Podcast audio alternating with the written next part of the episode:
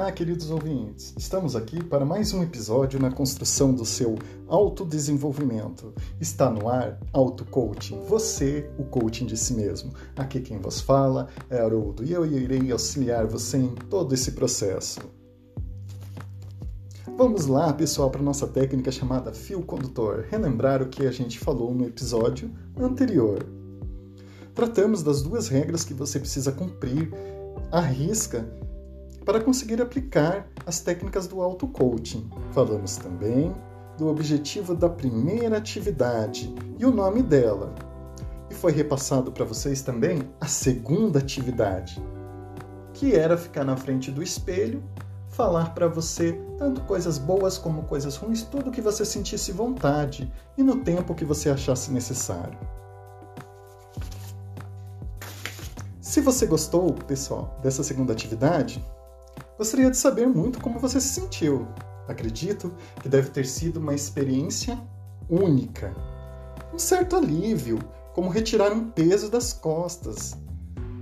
Como, ou melhor dizendo, como desengasgar tudo aquilo que estava preso na garganta, aquilo que a gente sempre teve vontade de dizer para nós mesmos e nunca tivemos coragem. Foi essa sensação que eu tive, pessoal, quando eu fiz essa atividade.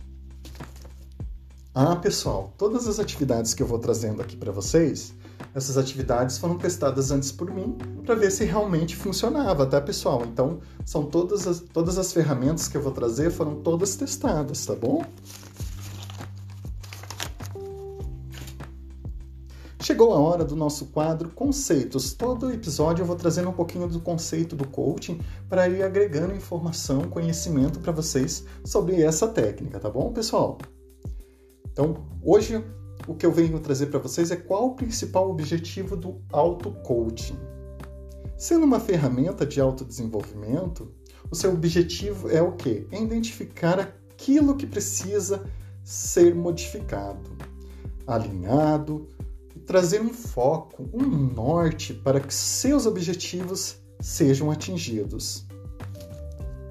Espero que você esteja gostando desse conhecimento que está adquirindo essa técnica do autodesenvolvimento e que se identifique com os conhecimentos e que coloque eles em prática. A cada episódio, uma nova ferramenta está sendo trazida para vocês. Vamos falar sobre a atividade que foi solicitada no episódio anterior, pessoal.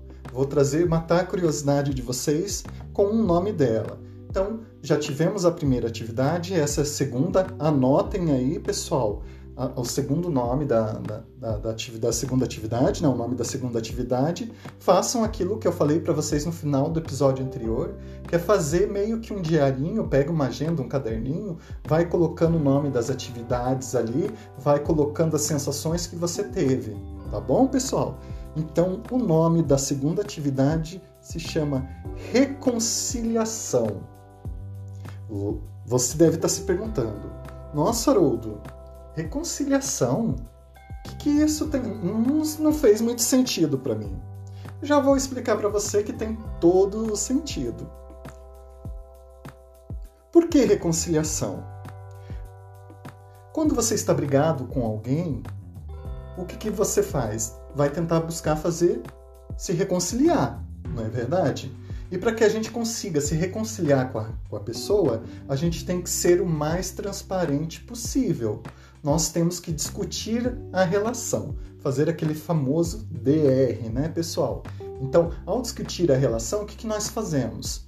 Nós falamos coisas boas, coisas más em relação à atitude daquela pessoa, no que, que ela nos magoou, no que, que ela nos fez bem. Então a gente faz todo esse processo para daí a gente começar a se aproximar dela novamente. Então, por isso que o nome dessa atividade de você estar na frente do espelho ali, falando coisas boas, falando coisas más, se chama reconciliação, porque é você se reconciliando consigo mesmo. Então, a primeira atividade foi lá um encontro consigo mesmo, por quê? Porque a gente estava nos deixando um pouquinho de lado, então a gente parou na frente do espelho, se reencontrou consigo.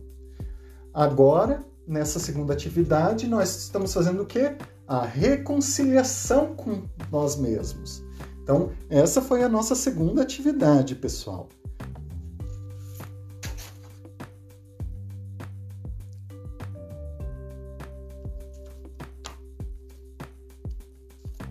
Agora, pessoal, vamos partir para a terceira atividade. Ainda continua na frente do espelho. Calma, pessoal, vocês já vão sair da frente do espelho. Mas antes, o início, eu precisava passar essa técnica para vocês do espelho, tá bom? Então, mas é, essa é a terceira e última parte do, da técnica na frente do espelho.